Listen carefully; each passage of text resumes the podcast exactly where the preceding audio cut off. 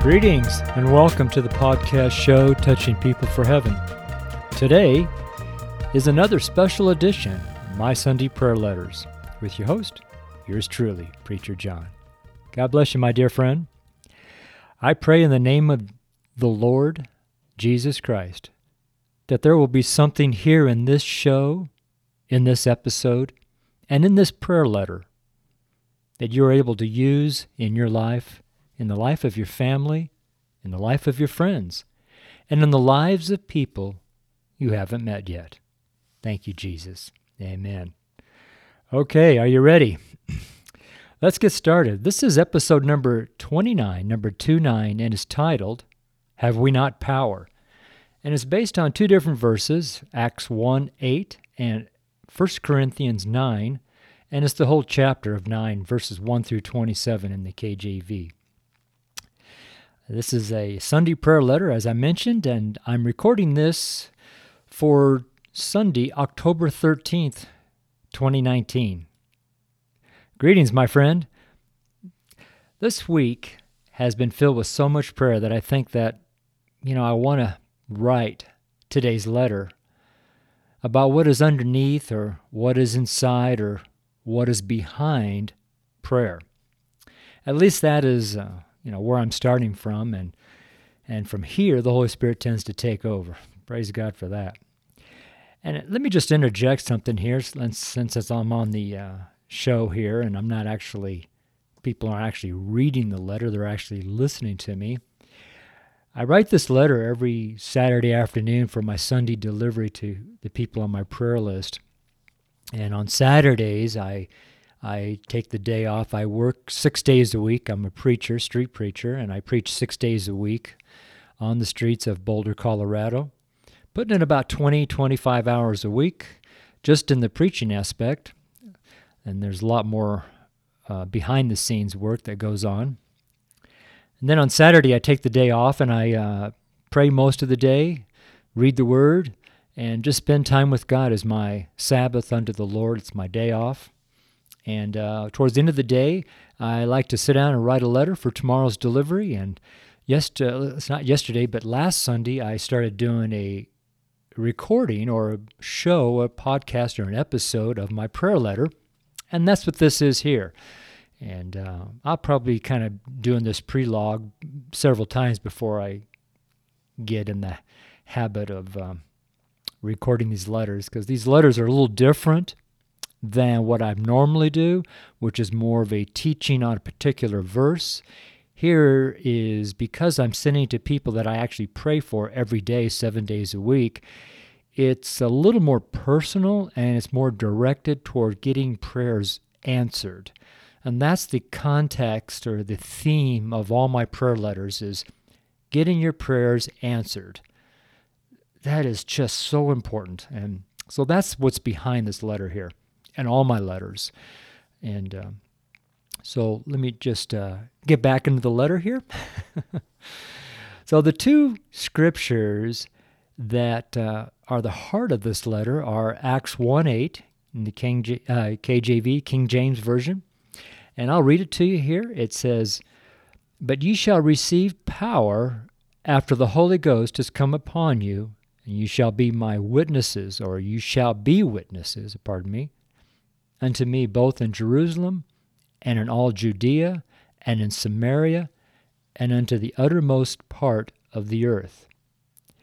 The next verse is 1 Corinthians 9, the whole chapter actually, 1 Corinthians 9 is 1 through 27, and I'll just write the first few words of that. It says, Have we not power? That is really the essence. Have we not power? I love that. As a preacher, minister and a missionary, prayer is central to the ability to carry out the work of the ministry of Jesus Christ. Even as a Christian, we all are required to carry out the work of the ministry for the edifying of the body of Christ till we all come in the unity of the faith and the knowledge of the Son of God unto a perfect man, unto the measure of the stature of the fullness of Christ. Uh, I just, that's, Ephesians 4 12 and 13 that I just said. That's pretty cool, isn't it? Ephesians 4 12 and 13. But the question is how does all this work? And secondly, how can a Christian do this sort of stuff? Well, let's start with the Word of God. Does the Word of God live in our life? Is God's Word, the Holy Bible, a part of our daily life? Then is talking to God in prayer also a part of our daily life? Did you know that power is not talked about in many mainline denominations? Why? Well, I think it's because when you talk about power, you're actually talking about the Holy Ghost. And that takes the power away from the clergy and puts it into the hearts and spirits of the congregants. In other words, the pastor loses his power over his congregation. Yeah, I know. That is pretty heavy stuff, actually. But you know me, I don't mind talking about stuff that other people don't like to talk about. Because as a street preacher, I deal with lost souls by the thousands, and they have a totally different story, a different view, and you name it. They've got it's all different out there on the streets rather than in a church building setting. I guess that's probably why when I get out there into the streets and uh, several hours a day, I just I just get so um, frustrated, I guess, inside about the churches of America because people approach me like they don't know what I'm doing. They have never read verses. They've never heard the scripture. They've never heard the gospel of Jesus Christ. And then they don't know what to do about it. And then I look around after months and months and months of preaching on the streets here in my city, and I think, where are all the other church people? Where are all the other pastors and preachers and ministers and missionaries? Where are they? I, I haven't seen one. I, it just amazes me. And I just wish preachers would get out of the church, Christians would get out of the church and go out in the streets and the highways and the byways and there and tell others about Jesus Christ. So that's my little exhortation to get out the get out of the house and go do something for Jesus. Uh, I digress, but I don't digress. I actually point everybody to Jesus Christ. Amen. Amen. You know, they do have a different story on the street, but if I didn't have power, I would not be able to minister the Holy Ghost to all the people who come by and those who mock and slander and ridicule Jesus Christ and myself. Street preachers need to be filled with the power of the Holy Ghost to preach the gospel of Christ. Okay, well, that's fine for street preachers, but most of the people who read my prayer letters and are listening to my podcast now are not preachers. However, I wish they were. I wish they were. And why not? Go out into your world and tell others about the saving grace of our Lord and Savior, Jesus Christ. Why not? Why not? I know why. Every saint that is born again is not filled to overflowing with the Holy Ghost. They lack the power. That's it. You know, they have the Holy Ghost to get saved. That's no question. I'm not questioning people's salvation. As you all got to do is believe on the Lord Jesus Christ. Believe with all your heart. You're saved. I mean, just you know, you have to walk with the Lord. There's a lot of other things too, but you know, that's how salvation comes by believing in Jesus Christ. But that's not being filled with the power of the Holy Ghost. That's a little different. Little different. And how about this verse in Acts 4:31? And when they had prayed, the place was shaken where they were assembled together, and they were all filled with the Holy Ghost, and they spake the word of God with boldness. Wow. And this verse here in Colossians 1 9 and 10 For this cause we also, since the day we heard it, did not cease to pray for you and to desire that ye might be filled with the knowledge of his will in all wisdom and spiritual understanding, that ye might walk worthy of the Lord unto all pleasing, being fruitful in every good work. Amen. Wow. That gets me fired up just doing this here. Praise God for this show. I appreciate. I, I this is it's so much different uh, reading than just writing and reading to myself and writing. But when you get on the show, something just magnificently happens. Even though I'm sitting in my little studio all by myself in my little apartment, uh, it is still something just emboldens me. Maybe that's the Holy Ghost, right? Could be the power, right? Who knows, right? I know. I'm sort of laughing to myself when I read the previous chapter, uh, previous um, little paragraph there, because so many think they want to overcome their problems to be set free. I hear it so much. However, the majority of people I talk to are reluctant to receive the power of the Holy Ghost. Why? That's a big question. I always ask myself, why? Well, for many Christians, they are taught that receiving the power is like receiving a devil. That's it. They're scared into not receiving all that God has for them. I laugh, but you know, it's so, so, so sad. But, you know, what am I to do? I'm just going to go out and preach again. You know, it's perfectly scriptural to receive power. After that, the Holy Ghost has come upon you. That's again, that's Acts 1 8. I see that this power can be turned off. Yeah, I know. That sounds weird too. If, if spiritual gifts are not a part of our lives, then could it be that we lack power? Where do these spiritual gifts come from? Well, read 1 Corinthians 12, the whole chapter. It's uh, 31 verses, so 1 through 31 uh, in 1 Corinthians 12. Uh, I'll read first the verse for, uh, the first verse. Now, concerning spiritual gifts, brethren, I would not have you ignorant. Uh oh.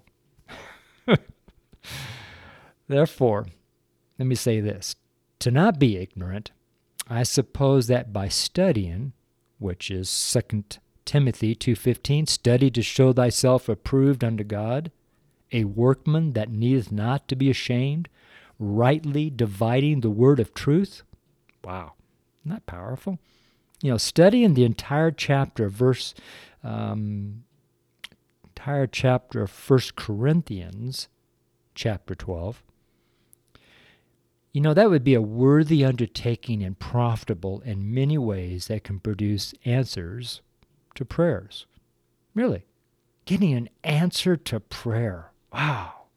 How many people go through their life never knowing if God is hearing their prayers, never really receiving the answer to their prayers, really never knowing what it even feels like to get an answered prayer?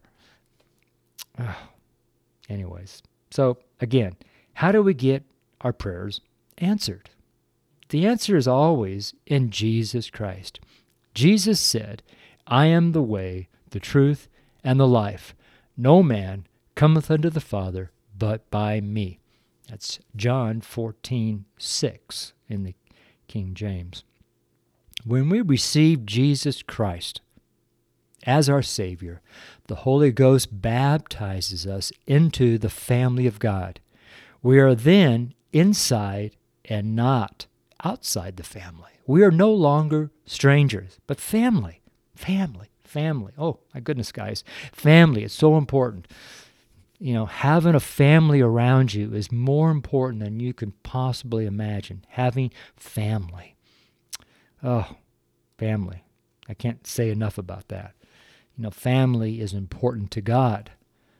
For this, like I'm going to, this is in Ephesians 3:14 and 3:19. For this cause, I bow my knees unto the Father of our Lord Jesus Christ, of whom the whole family in heaven and earth is named that he would grant you, according to the riches of his glory, to be strengthened with might by his Spirit in the inner man, that Christ may dwell in your hearts by faith, that ye, being rooted and grounded in love, may be able to comprehend with all saints what is the breadth, the length, the depth, and height, and to know the love of Christ, which passeth knowledge, that ye might be filled with all the fullness of God.